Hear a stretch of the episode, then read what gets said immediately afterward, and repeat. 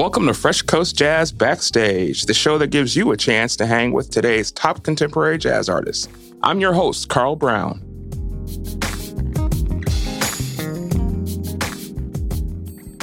Hey, everybody. Uh, welcome to the show today. Today's guest has been making music since the mid 1990s. He spent 10 years touring the world and recording as a member of Brian Culbertson's band before striking out on his own.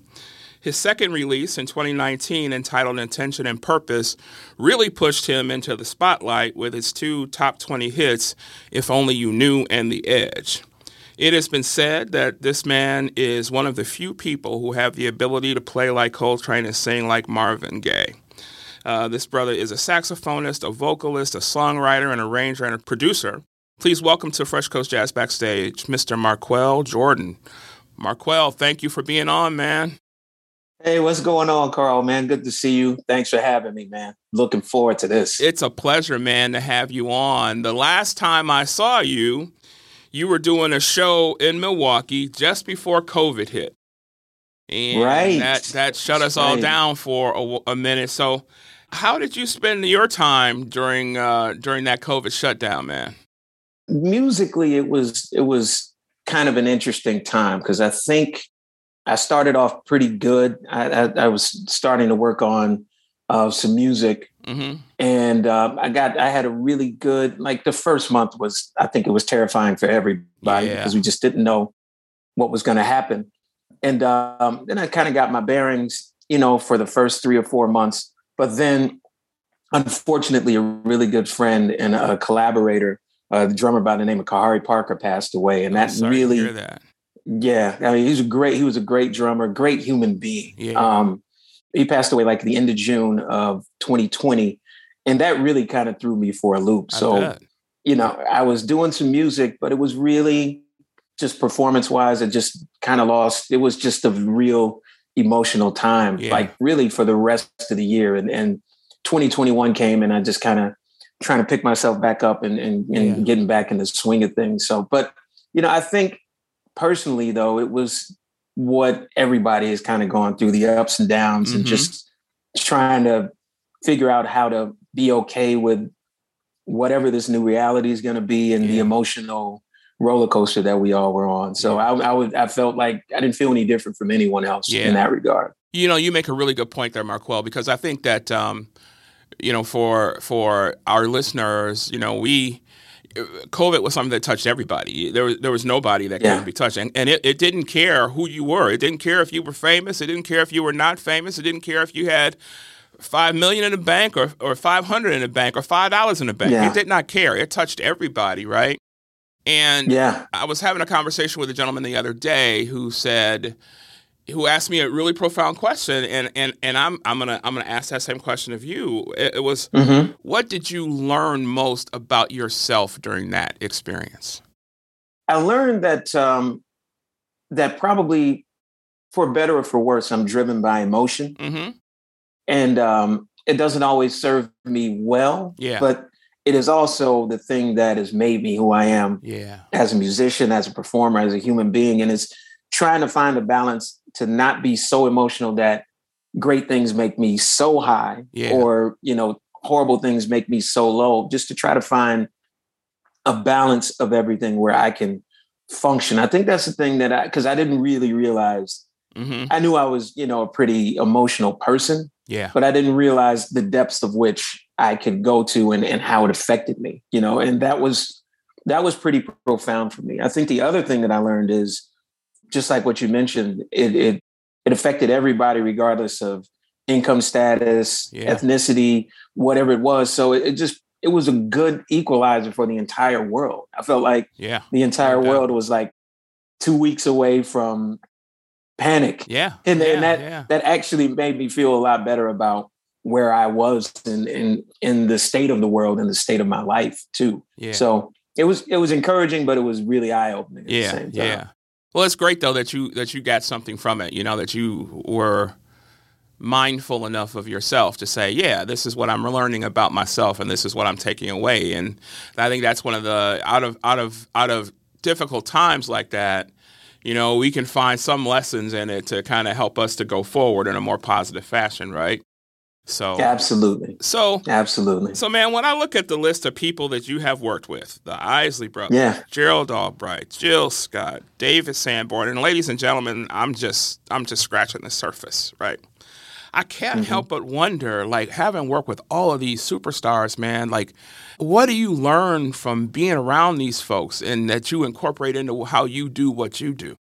Humility. Okay. I, I think I think all of the people that you mentioned, they they're not really any different from myself, other than maybe they got started or were discovered earlier at an earlier age. Mm-hmm. Uh, some of them got s- discovered around the age that you know I was really getting serious about things, and all of the people that are great, they're all for the most part very very humble. Yeah, they're very appreciative of of everybody they encounter, whether it's like in a guest situation where, which primarily is a lot of the bigger names. That's how I wound up working with them. I was, you know, substituting, like say for instance, with Jill Scott. Yeah. I was substituting for Mike Phillips. Okay. Because he could make a show and and we had a friendship and and you know, he respected my gifts. So he was he he plugged me in, you know, to do a couple of shows that he couldn't make. Okay. And you know, she was just super cool and, yeah. and humble. And it just reminded me like, yeah, these these people, and I do get starstruck, I must admit. Okay, it. okay. Um, you know, but most of these people are really just down to earth human beings who happen to make great music that I happen to look up to or or idolize or or inspired by. And that was that was the thing I took away from it. David Sanborn was an amazing sweetheart to work for. Okay. Just super cool. Yeah. Super cool. Yeah. And one of the things that I think that I that I've come to understand too is like you never get to greatness without a lot of work, right? And I, people oh, don't yeah. see all that work that goes behind what happens when you're on stage, but it's it's countless hours and hours and hours of practice and playing and thinking and I think that might be one of the reasons why some of these great people are so humble because they just they they're about their craft and they put in the work and they when they see somebody right. else coming up doing the same thing, you know, they want to help you along it seems like. Absolutely. Yeah, that's that's the thing. You know, they're very serious about their craft and and I think that's probably the biggest takeaway. Yeah, um, yeah. To know that they, most of those guys, like I've, I've I've been in situations where I've been I've performed with Kirk Whalum or I've been backstage with him in a festival or on on a cruise, mm-hmm. and he's like warming up or practicing on saxophone or on flute, almost up to the very last second that he's going on stage, yeah. like constantly trying to get better, yeah. and that's something that I think I was surprised by as well. You think, oh, these guys are great, and they're they're always pushing to get better. Mm-hmm. They don't feel like they've arrived yet. Yeah, yeah. Well, tell me, you said you get starstruck sometime. Tell me about one of those times where you got starstruck, man. oh man, this this actually goes back to high school. This okay. is a, a little bit of a funny story. So I I grew up in Los Angeles, but my dad worked for General Motors, and we moved to Kansas City, Kansas. Okay. Um, because of his job. So I was in Kansas City, Missouri with my high school girlfriend, and we were going, we were at the, this neighborhood called the Plaza, which is a pretty like, you know, expensive part of town where yeah. all of the Been boutiques and shops and stuff. Mm-hmm. Yeah, great place, right? Yeah. A lot of fountains and good stuff. Uh-huh. So we, we were going to the movies, and I think this is probably around, I'm dating myself now. This is probably 1987. So at the time, I was really getting into like Branford Marsalis and Sting and yeah and Prince and, and things of those natures. So I'm going in, I'm walking into the movie theater and I hold the door behind me uh-huh. and it's Sting behind me. Whoa. It's Sting. Okay. Like in a in a like a all black, you know, he almost looked like a vampire, right? so and he walks in and he's just quiet. And I just turn to my girlfriend and we just keep we keep walking, obviously. And I was like, that's Sting back there. That's Uh-huh. Sting back there. And then right behind them was Branford and Kenny Kirkland, the late great Kenny Kirkland, uh, keyboardist. yeah. And I was so starstruck that I was just like I couldn't say anything to him. I didn't I didn't go meet him. I didn't do anything. Like the people in the concession stands were losing it. And it was like, oh my God, it's Sting, it's Sting. And I was like, I, I, I was just tongue tied. uh-huh. And like Sting and, and Branford are two of my biggest idols. Branford is my favorite saxophone player of all time. okay. And it would have been great to meet him, you know, at 16, 17 years old, just to bend his ear.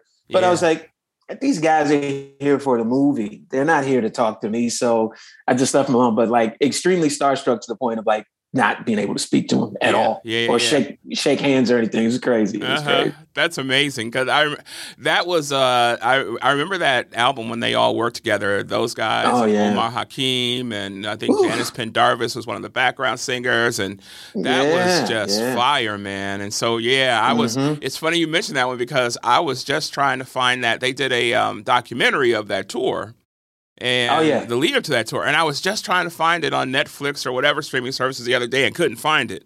So, but yeah, yeah. that's that's amazing. That's quite the uh, that's quite the story. I think I think I'd have been real starstruck on that one too, man. I think I'd have been real starstruck right. on that one too. So, absolutely. How do you describe your music to people? I think it's an ever evolving process, but mm-hmm. I came up with a tagline when I started to okay. push out um, as a solo artist and actually do my own music. And in my bio, I initially said uh, Grover Washington meets Maxwell. Oh, wow.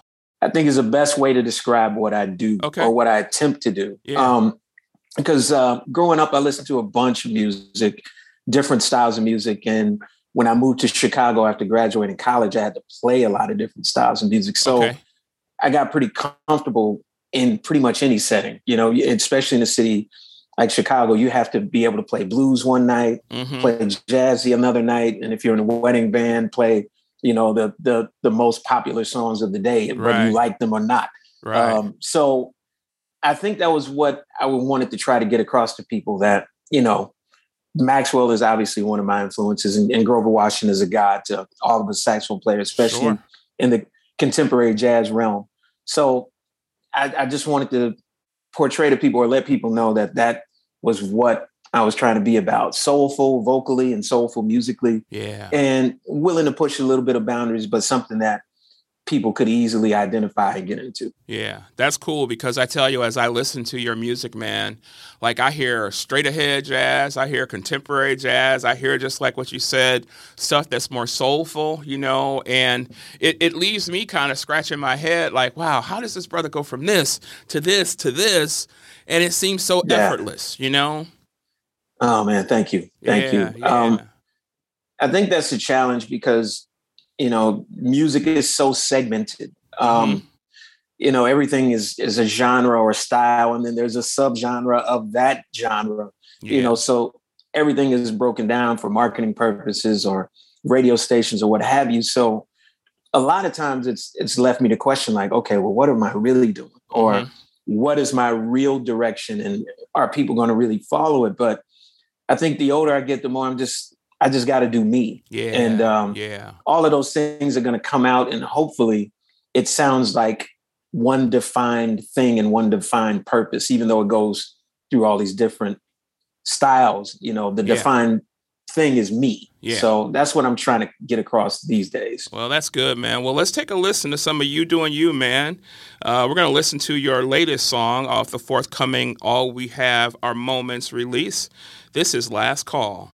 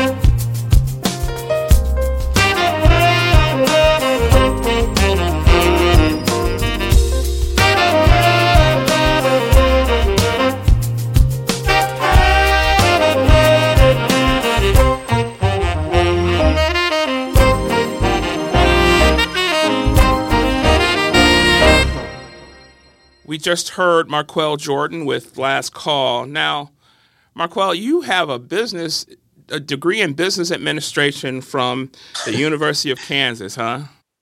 Yeah, that's correct. That's correct. so how has that how has that degree helped you with your music career, man?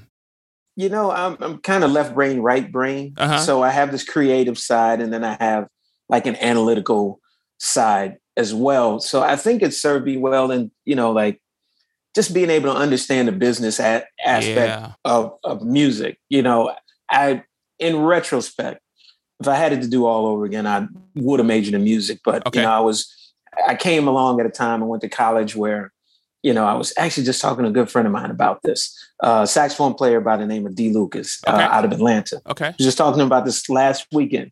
And he was saying, yeah, man, you came along at a time in like the late 80s where, you know, people didn't say follow your passion. They said, yeah, you know, get a good job and go do this and, and have something to fall back on. And the irony about it was that was self pressure that I felt like my parents never really pushed me in a direction, not okay. even towards music.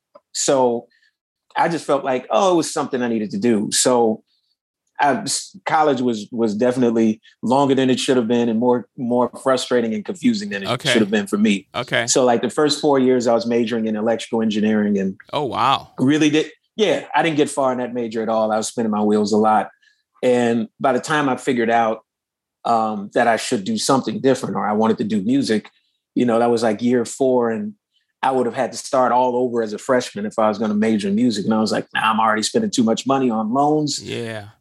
What degree can I get the quickest to get out of college? The, you know, okay. And and it, it happened to be business administration, but it, it has served me well. I mean, it from an accounting standpoint and being able to balance a checkbook, figure yeah. out expenses for going on the road and managing a band and all of those kinds of things is yeah. definitely coming in. Yeah, good, good, good. So, so what was it that made you finally say that you know yeah, I'm I'm following my passion and I'm going to do music? That's where my heart is. What when did that happen and what what was the turning point? The turning point really actually was meeting Brian Culbertson. Okay. Um, prior to that, I moved to Chicago in 1995.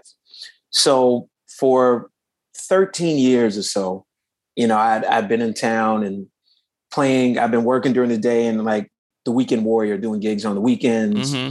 And um, I was in an original band towards the end of the millennium. Uh, the name of the band was entitled Fat Time. And if you if you're familiar with Chicago at the time of like the turn of the millennium, there was a lot of musical really cool things happening. There was Liquid Soul, there was mm-hmm. Smashing Pumpkins, there was Mighty Blue Kings. There was yeah. there were a lot of bands doing a lot of different things here. So we were part of that, um, and we had kind of a uh, a rock soul R and B edge. The band was multi ethnic, and the music was kind of all over the place. It was funky, uh-huh. it was soulful. It, it was you know it was kind of like a a want wannabe or aspiring millennium version of Sly and the Family Stone it wasn't that good. Okay. It wasn't that good. Now, but um, but I was singing in that band, in front of the band, and doing all those kinds of things. So I was able to do original music. Yeah, like maybe from 1998 till maybe 2004 with okay. two different bands. That band and then an offshoot band called Star Candy. But then by that time, I was married. I had a child, and uh, the other creative driving force behind that band, a good friend of mine, Scott Left also was married and was starting to have his first children. So those things just kind of fizzled. Yeah, yeah. And I was sure. just doing, I was just doing bands and playing covers and doing all that kind of stuff and really frustrated. And um, I actually got let go of my day job around October 2007. Okay. And I ran in, I ran into Brian Culbertson's drummer, Chris Miskel, because he's from Chicago as well. And we right. played gigs together in town. And uh, I told him what my situation was, and he was like, "What do you want to do?" I was like, "I want to do music full time." It's like, "Okay, I'll talk to Brian about you." And lo and behold, three months later, Brian was in town to open for Barry Manilow. It was his birthday. They were hanging out afterwards, and Chris was like, "Brian wants to meet you." Huh. So we pretty much set up like an audition, but it was a performance at a club, and he was hanging out with his manager and uh, celebrating his birthday. Heard me play and heard me sing, and then, you know, he, he asked me to play in his band. So I was 37 years old at the time, uh-huh. and that was my big, big break. And I was like, okay, once the tour really gets going, I'm not going to work a job anymore. I'm just yeah. going to push towards this. And okay. for maybe out of since 2008, there's maybe been a year or two, but ever since then, I've just been doing music. That's, That's it. Fantastic. That is fantastic, yeah. man. Talk about following your dreams and really stepping out there because it's a different ball game when you have oh yeah when you have a family, right? It's and you mm-hmm. got to really have a, a supreme level of confidence in what you do to be able to make that move, you know. And a lot of times, I think people don't do that and and end up missing out on an opportunity. And then just look at how, and sometimes those things that that seem like they're not going well end up being blessings in disguise, right? You know, maybe absolutely. You know, maybe getting let go from that job may have been one of the best things to happen to you, right? Yeah, it absolutely was because it was the thing that pushed me out of the nest. Yeah, you know? yeah and all of that stuff. So the time from 2004 until when I met Brian is when I was seriously involved in like many different bands around the city, playing a lot of different styles. So that stuff really, basically, it just gave me a resume of experiences and, and confidence to be able to step into Brian's band. Yeah. And after maybe I would say the learning curve probably was about two years. Okay. After that, it was it was like yeah this this was why all of those things happened yeah. all those gigs led to this one you uh-huh. know and it uh-huh. was it, it changed everything it changed yeah. my whole life yeah. it really did so what was that experience like playing in brian's band like what you know what what did you take away from that and you know how was that whole that i mean that was a long time 10 years yeah you know and it's funny because um, i'm actually going to be touring with him again for the first time in three years okay um, in no in November doing like this three week run through the South okay. in the Midwest. But um, it was an education. Uh-huh. It was eye opening. Um, you know, and it was it was kind of daunting in a way um, because once I found out the lineage of the saxophone players that was that played in his band, like you know Eric Darius and yeah. and uh, you know guys like that, and I'm I'm starting to I don't want to leave anybody out, so I'll just stop uh-huh. at my man Eric. Um, but like all the guys Michael Lington, um, what's my man that's here? It's Steve Cole. Yeah. Like just those three guys alone, um, you know, and I'm filling those shoes. And and at that point, you know, I'd done a lot of soul gigs and I did my stuff and, and did a lot of straight head gigs, but I really didn't do much quote unquote smooth jazz music. Yeah. So I had to learn how to approach the music okay. and I had to do it on the fly. And you know, Culbertson's band, his his fan base, they are very loyal to the guys that they get to know. They so are indeed. Had, yeah, man, I had to win them over. I had yeah. to win them over. But once once I did that and I started feeling comfortable, then it became an education from like me looking at Brian as an artist and how how he moves, you mm-hmm. know, musically, how he moves socially, how he moves um, in with his relationship with his fans and and all of the things he does. And, and the thing that I can say about him that is probably that's the highest compliment I could pay him is he's always a step ahead of what's going on. Hmm. Like people follow the trend. It's in this music, he sets the trend yeah. and he he's different from most everyone else in the genre. And he's always thinking longer term, or bigger picture than like an average artist in the smooth jazz world would think. Yeah. And the other thing I can compliment him on was that, you know, it wasn't like you say, okay, you do this, but it was like, hey man, I'm going to Sirius XM to do, um, you know, an in, uh, in studio performance. You want to tag along with me? Cool. Absolutely, I want to tag along. Yeah. So he was, his door was open, and that stuff is what's led me to doing what I wound up eventually doing as an artist on my own. Yeah, that's awesome, man. I mean, really, as I as, listening to you, it makes me think about you know thinking about just I don't know Brian, but I have I, I see him as way more than just an artist. He is a businessman. He's a he's a he's a quintessential oh, yeah. quintessential businessman. From whether it is his events to his you know the things he did over um, COVID to keep his brand front and center with people. You know, oh yes, to Absolutely. how he engages with his fans. Because you are right. Like I don't know if there's there's in, in this smooth jazz contemporary jazz world i don't know if there is a more loyal fan base than his fan base yeah that's absolutely maybe correct. boney but that's that's you know like those two are it's there those two are like in a different level Yeah, I would say Boney. I would say Brian. I'd also say Dave Koz. Yes, Dave um, Koz, another one. Like those those guys really have a very very loyal fan base. But to be honest with you, the fan base all across the board is pretty loyal. They it love is. they love who they love, and they love a lot of guys, um, and they love a lot of artists, regardless yeah. of what level they're on. Because I've been able to develop some really loyal fans and following just from being associated with Brian. Yeah. And that's yeah. That's been a great thing. That's yeah. been really, really cool. Yeah, I, I, would agree with you. We just had our Fresh Coast Jazz Festival Fall Affair this past weekend, and I think you're right about the fan base because one of the things that that I noticed too is like while they're loyal to those people that they love, they also are very, very interested in in new talent. And mm-hmm. when new talent brings it, boy, they'll fall in love in a heartbeat. Absolutely. You know, Absolutely. and that's a great thing because it's all about the talent. They're having a good time. They're enjoying the show. So that's a great thing. Well, man, we're we're glad that you um, that you chose music. We're glad that uh, that that your destiny wound up where it is because it's allowed people like us to be able to enjoy what you do in your gift. So why don't we take a listen to another one of your songs? This is Between oh, yeah. the Sheets by Marquel Jordan.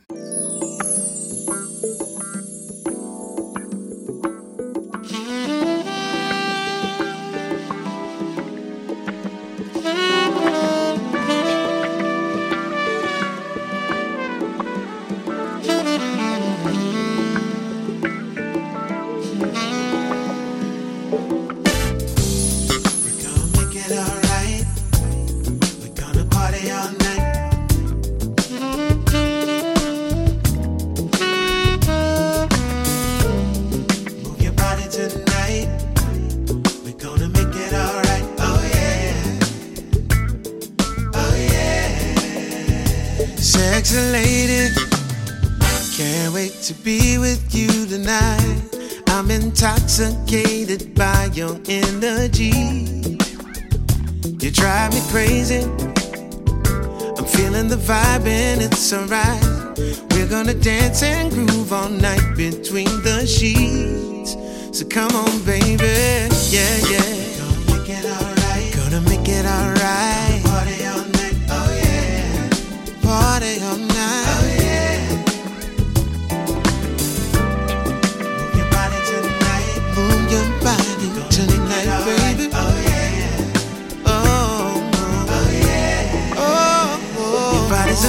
Amazing. Baby, you're perfect in every way. Let me kiss you, touch you, set your spirit free. Can you feel me? Going deeper, baby. Hiding inside your world is where I wanna be. Yeah. We can touch the sky. Then I realize you're the one for me. Ooh, I'm deep inside your love. Our love is from above. Only you and me between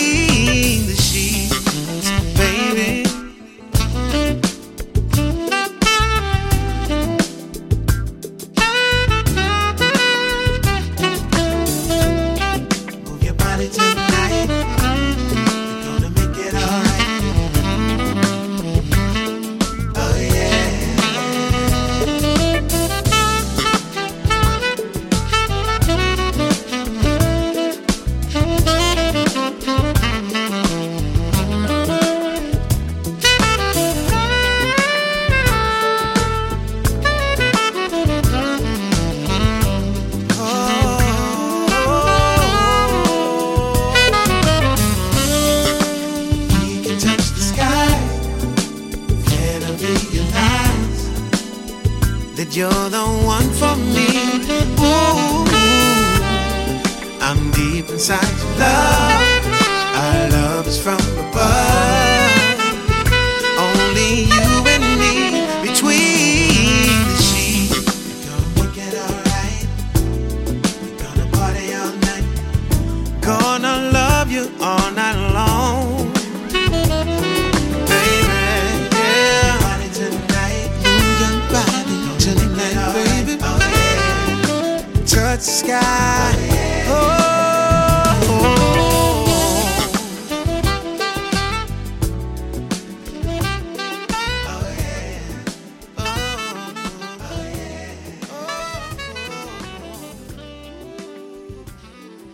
We just heard Marqueal Jordan, our guest today, with Between the Sheets.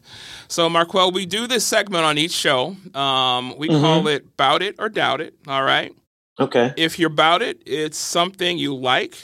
If you doubt it, it's something you just aren't quite feeling. So, you up for playing? Yeah, just as long as I don't get in trouble, I'm good. We won't get you in trouble, man. I promise. All right. All right. Let's All right, go ahead. Let's, let's do, this. Let's do it. I started this body body. If you body, get them up. I mean you body body. I mean you body. Yes, sir. You body body. I represent. I doubt it. so how we do this, man, is we spin our wheel to get you a category. So let's spin the wheel. All right, man. Your category today is TV shows. All mm. right. Okay. Bout it or doubt it. TV news. TV news. Oh man, that's hard because I'd have to say doubt it. Okay. If okay. if we're talking about just regular news that you see every night, yeah, um, the local news, it it it, gets pretty depressing. Yeah. Um, but you know, at the same time, it's informative, and you got to watch it. So I, I'm leaning a little more towards doubt it than yeah. about it. Yeah, yeah, yeah. I feel you. I feel you. I know yeah. there's been there's been periods where I like news, my wife is a news junkie, and I've had to say to her, okay. "Hey, look, sweetheart, I think you got to dial this back some because it's starting to impact you some." You know, so exactly. I, I, feel you on that, man. Like some, and some days you just don't like, you know, like the pos. I think there's there's probably uh, the ratio of negative to positive stories. Probably at least three negative stories for every one positive story you get. So you got to figure out how yeah. much of that am I taking in, right? Mm-hmm. Absolutely. Yeah. Absolutely. Okay. Well, let's do one more. Let's do one more. Uh, okay. Bout it or doubt it, cartoons. Oh man, old cartoons. About it. Okay. New ones. Yeah. Doubt it. Yeah. Completely. Yeah. Yeah. yeah. I'm completely you know, with you. Okay. All right. So so hit me up on some of those old cartoons that you liked. Oh man, I was I love the Flintstones. I love yeah. the Jetsons. Um, I really liked uh, Bugs Bunny. Yeah. Um, you know, when you're young, you don't think about the other overtones. That, you know, now you know now you can't watch anything because everything is through a microscope. So yeah, you're right. You know, I didn't. I just thought Bugs was cool. Yeah, you know, I didn't yeah. really think about any of that other stuff. Like that would be my top three though: Flintstones, okay. Bugs Bunny, and the Jetsons. Yeah, yeah used to love those shows. Okay. Now, see, I'm I'm I'm with you on some of those too. Mine one mine were the I was I was a big fan of the Justice League back in the day. And, okay. And and I'm I'm dating myself with this one for sure, but Speed Racer. That was my. Oh yeah, that was my I jam. I'd get home yep. from school if I if I'd have homework, I'd have to I'd have to do Speed Racer, man. I have to do Speed Racer. You know, and what's funny, just to further a point really quickly, it's like yeah, most of the reason why we dug those old cartoons was the music. Yeah. Like yeah. the music on those cartoons was incredible. Yeah. I mean yeah. incredible music. Yeah, yeah. You know? You're not kidding. And I tell you, we're we're Christmas is not that far away and mm-hmm. Christmas time there's a couple that I have to watch. Like one is The Grinch and the music on The Grinch is I love the music in The Grinch, right? It's not Christmas yeah, Christmas yeah. to me until I've watched The Grinch I've watched mm-hmm. A Year Without a Santa Claus, Heat Miser and Snow Miser. There's some other good music in there, right? and I've heard. Oh, yeah. How could I forget Charlie Brown, man? Yes, yeah, yeah, yes, yes. And then I have to hear I have to hear Santa Claus Come Straight to the Ghetto by James Brown, and I got to hear This Christmas by yes, Donny sir. Hathaway. Holidays just ain't happen until those things happen for me. So at all, at all, man. Yeah. So being being a um, a vocalist and a saxophone player, how do mm-hmm. you determine when a song needs your voice or a song really needs your saxophone to carry that song? You know what? That's that's a perplexing and great question. Is one that while I'm trying to finish this record up that I'm working on now, uh-huh. it's one that I'm I'm struggling with right now because there's songs.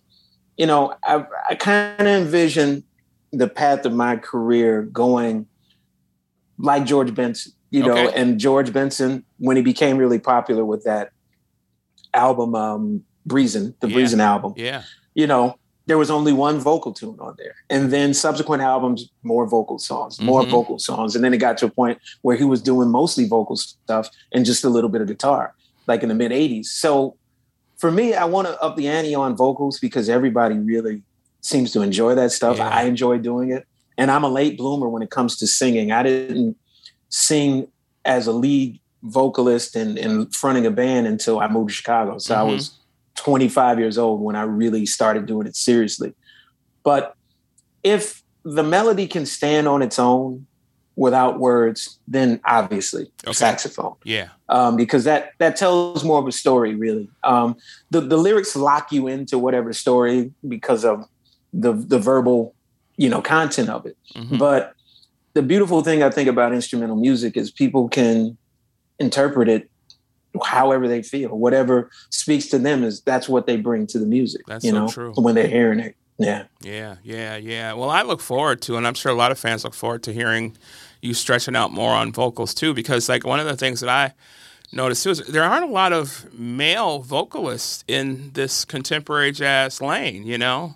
Yes. And, yeah. you know, yeah. there's a few women vocalists that are doing really, really well, but we really can use some male vocalists in this lane, I think. I agree. I mean, I agree, you know, and, and I think the challenge is going to be for the the radio promoters and the people yeah. who market and play the music is to look at vocals as part of this package and it's a little it's a little mind-boggling to me when i think about it because a lot of the stations will play Sade or they'll play you know some of the the ballads from Luther Vandross or mm-hmm. or things of that nature you know or if Peabo Bryson comes out with a single and it's and it's shopped to smooth jazz radio you know mm-hmm. that's that's welcomed. But as an artist or as a, an emerging artist, it's a little more of a challenge, you know, because as of yet, you know, I put out two records and uh, I've never, I have yet to release a vocal song as a single. Okay. Um, I've only done instrumental stuff, but if you come to see me perform live, I'm definitely getting my sing on on in the show. Yeah, yeah, yeah, yeah, yeah. you yeah. know, so it's it's. I definitely want to bring more of that to the table. Um, and we'll just have to see what happens. We'll Good. see what happens. Good.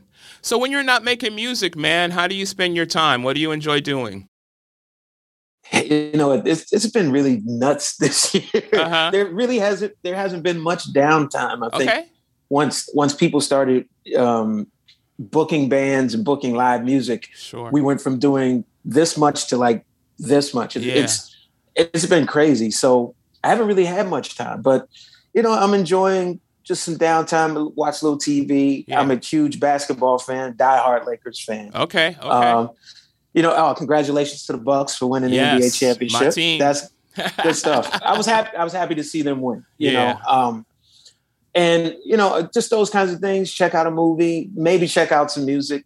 Checking okay. out music is a challenge for me to do, though. Okay, it, it really so? is because it, it's hard for me to not be critical of the music yeah. I'm listening to. Yeah. Or be critical of the sound or or yeah. or it, it almost becomes like a uh, you know like a, a, book report or a project yep. or a review because I'm like okay oh those guys are doing this I, I, should put that in my show oh well why did they do that or I see how the crowd is re- reacting to this so it has to be somebody that I absolutely love on an artist level where I can just leave all of that musician, self artist yeah, stuff yeah. at the door, and I can just come in as a fan and enjoy the music. Yeah. Um, those are the shows that I try to go to, or yeah. the shows of my friends okay. that I know uh, in the business or here in town locally. You know, you raise a really good point that I think a lot of people don't really understand. Is that how, like, I know for me as a as a festival promoter, I have the same issue when I go to somebody else's yeah. event, right? Because I'm mm-hmm. analyzing mm-hmm. everything. I was just at an event not that long ago, and I'm I'm I'm analyzing the ticket taking process. I'm analyzing the bathrooms. I'm analyzing the food. I'm analyzing the, you know, the, the length of the sets. I'm analyzing what's going on on the stage. I'm, and I said to yeah. my wife, it was a two day event. Luckily, I said to my wife, I said, you know what? Tomorrow, I just have to be able to enjoy this because we came all this way. I yeah. need to be able to enjoy it. And so, I don't yeah. think people really understand. Like when you're like you as a musician, you're not a musician from nine to five you're a musician 24 7, right? And yeah, so yeah. all of those things impact your artistry and who you are as an right. artist. And it is, it's right. interesting. So that's, I, I, love that, that, that you brought that up because yeah, sometimes it's easy yeah. just to go see something that maybe it's out of my lane, but then I can really sit back and enjoy it, you know? Exactly. You know, and I, people ask me all the time, so well, what do you listen to now? Or who are you into? Or what is this, that? And of course, I have those artists and those people but I tell people, I said, you know, most musicians, we don't listen to music for leisure anymore. Yeah, yeah. We're listening to learn something. We're not listening as a fan, you know, yeah. or I have to, like, I have a show tonight with uh, uh, the great artist Nathan Mitchell from okay. Florida. Yeah. You know, so, you know, I've spent a lot of time listening to his music the last couple of days and trying to get that under my skin. So, you know, if there was something new that came out that somebody's really into right now, I, I don't have the ears to even be able to, or the time yeah. to be able to listen to it the way I would like to. You know, yeah. that's the one thing I think I do miss. Yeah. Is be, being able to listen to music and just enjoy it for music's sake. Mm-hmm. You know. Mm-hmm. Mm-hmm. No, I, I get you 100% there. So, what is yeah. something that fans would be surprised to learn about you, man? Um. oh man, surprised to know about me. Um a hard question. I, I, would say that you know I'm pretty OCD, but uh-huh. I think people might be able to peg me for that.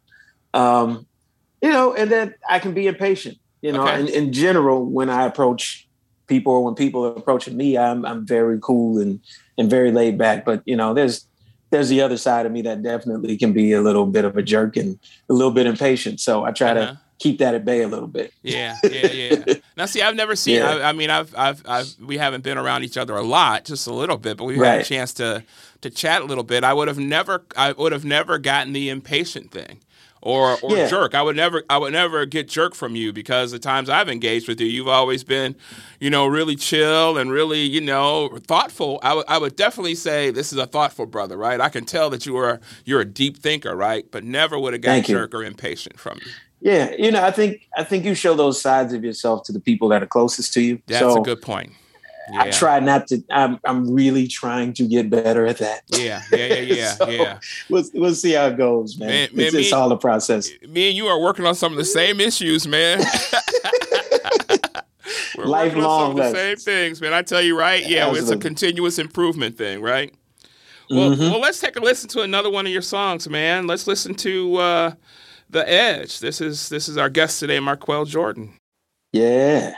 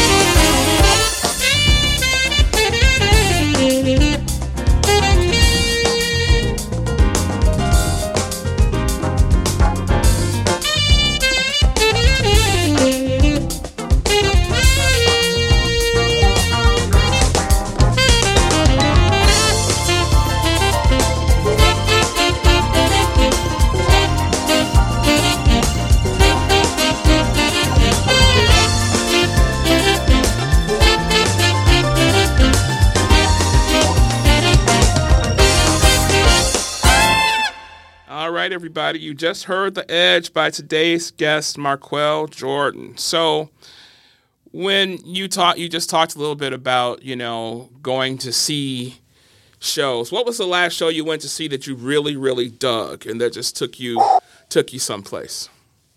Hmm.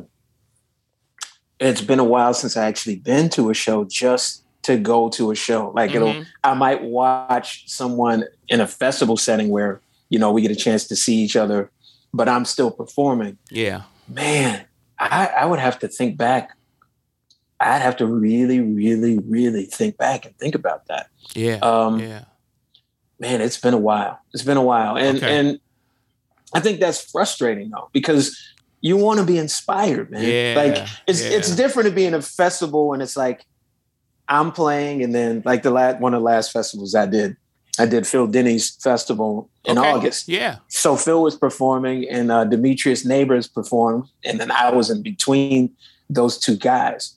And so I was able to enjoy their sets, but it's like, oh, okay, well, I got to go stop, warm up. Yeah. And then my show is over and then I got to go sign CDs, but Phil's performing. But, you know, in those instances, it's, it's, it's hard to do. But I will say, like the last nine, well, I just did a show with the Isley Brothers. I, I, yeah. I play in the horn section and I'm a horn arranger for them. We just had a show in Atlanta this past weekend. And whenever I do that gig, I'm always thinking like, man, I'm on stage with legends. Yeah, I'm right, on stage with right. guys who have influenced the Beatles, Lenny Kravitz, yeah. any slow jam artist that came up, all of the hip hop artists who sampled them. Like they've they've inspired people for decades. And I just had a moment while we were on stage, and I was just watching Mr. Ronald Isley performing. He's 80 years old. Yeah. And he's out there in Atlanta. It wasn't it wasn't super hot but it was like close to 80 degrees. Yeah. He has on a full length, like really super dope jacket. You know, he's got a hat on and he's doing this, you know, and it takes a lot of energy to perform. And I was just, I was in awe. Yeah. Because he was killing. The band was killing, he was killing, and Ernie sounded great as well. And I was just thinking, like, man, this is inspiring. This is a great yeah. thing to be a part of. Yeah. You know, so I was part of the show, but I was watching the show at the same time. So gotcha. that, that was cool. That's probably the last one. Okay, okay. You yeah. mentioned somebody uh, as you were talking about that that is one of those, that I'm I'm waiting to see myself, and that is Lenny Kravitz. Ooh, yeah, man. I've never yeah. had an opportunity to see him, but I would love to. And my wife happens to be um, a, a love rock and roll music, and she turned me on. She last August, she or two Augusts ago, she um, she wanted to go and see John Mayer. And I mm-hmm. had never seen John Mayer. And I got to tell you, like you were talking about, I left that I left that venue thinking, "Oh my God, I think I just witnessed one of the one of the best guitar players in this world." When I saw yeah. John Mayer, I would have never known it because I, I knew his music, but I wasn't that familiar. But when that dude got mm-hmm. on stage, man, it was just phenomenal. So yeah, you know, and he has a guitarist that plays with him. It's from Chicago, who's actually a young guitar genius. Okay. Uh, by the name of I- Isaiah Sharkey. Yes. A magnificent artist. He's incredible. He might not have been with. He doesn't do every show with John, but um, mm-hmm. but yeah, man, that that guy's incredible. So for him to have someone who's a like a guitar virtuoso playing guitar next to him, yeah. and then John can play that well too. Like that just shows how confident he is in his abilities. Yeah, and that you know he's not intimidated by greatness being, you know, that's the, I think that's the other thing to go back to what you were asking me earlier. The great artists aren't intimidated by other people's greatness. Yeah. They actually yeah. encourage it. Yeah. They actually want you to be great. And, and they get off on watching that too. So that's, that's a, real cool. That's a really good point. I had Najee on a few a few months ago, and he made basically that very point. And he made so he said something that was really poignant. He said, "Just because someone else is winning doesn't mean I'm losing." you know, and he talked yeah. about how important it is for him to put people on stage with him who are great at what they do and to help them rise, you know. Now that is a sign of confidence, yeah. no doubt about it. Yeah. Absolutely, absolutely. So I'm I'm gonna, I'm gonna hit you with a couple of questions uh, and a couple more questions that I like to ask everybody. Okay, so jog your oh, memory okay. a little bit on these two. Okay, the the gotcha. first one is your your top three albums of all time. Break those down Whew. for us. Okay. Uh, songs in the key of life, hands down. Yeah. Um, because it, it, has everything. Mm-hmm. Um, um, it's a toss up between Miles Davis kind of blue or John Coltrane's "The Love Supreme." Yeah. Okay. Um, and then the next one would be a toss up between either Meshell Ndegeocello's um, "Peace Beyond Passion." Okay. Or a Tribe Called Quest's Midnight Marauders album. Ooh, like, wow, yeah, yeah. Like any, give me any of those five that I just mentioned. Yeah, I would be happy because I, there's just the cross connections through all the different music that I'm into and what inspires yeah. me. You can find it in all of that stuff. Yeah, yeah, yeah, yeah. Meshell and Meshell Ndegeocello. That is one that I I think a lot of people. Um, I boy, I I really I think a lot of people slept on her. You know. Yeah. I think yeah. a lot of people slept on her because that was that is a talented woman. That is a talented yeah. woman. I'll never forget so, when Plantation Lullabies came out, and I was just like mesmerized ooh. by that one, man. Yeah, yeah. So that actually, now going back to your other question, was the last performance I saw that inspired me. Uh-huh. Meshell Ndegeocello. Okay. Blues Alley, Washington D.C., 2020. Wow. Um, okay. And I, I, was there right before the Capital Jazz Fest, and um, good friend of mine was able to get comp tickets to go. So uh-huh. it was really broken down. Just her, a bass player, a keyboardist, and a drummer. Yeah. Really, you know, in a jazz club setting intimately. Like That's she was cool. less than 10 feet away from me. It was an amazing experience. That, that sounds, was the one. That sounds like that would have been amazing. That sounds like that. Yeah. All right. Yeah. Man. All right. It was dope. All right. So my other my other one that I ask everybody is okay, you're having a dinner party.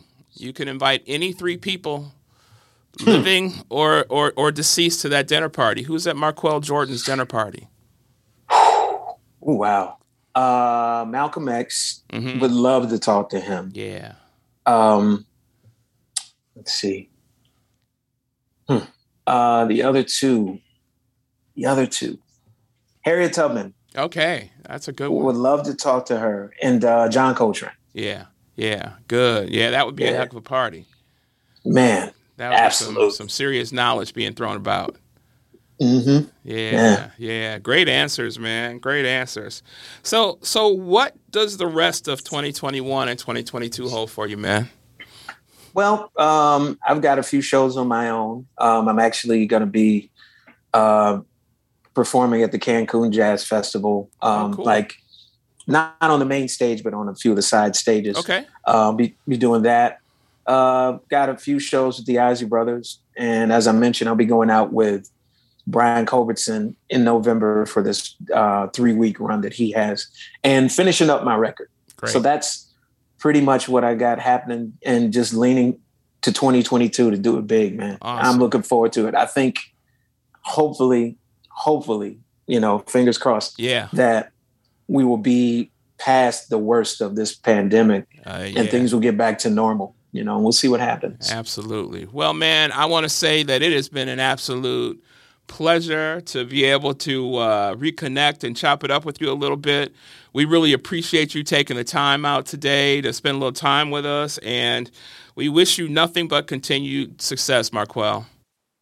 Thank you, Khari, man. Thanks for having me. Thank you for your platform and for supporting the music.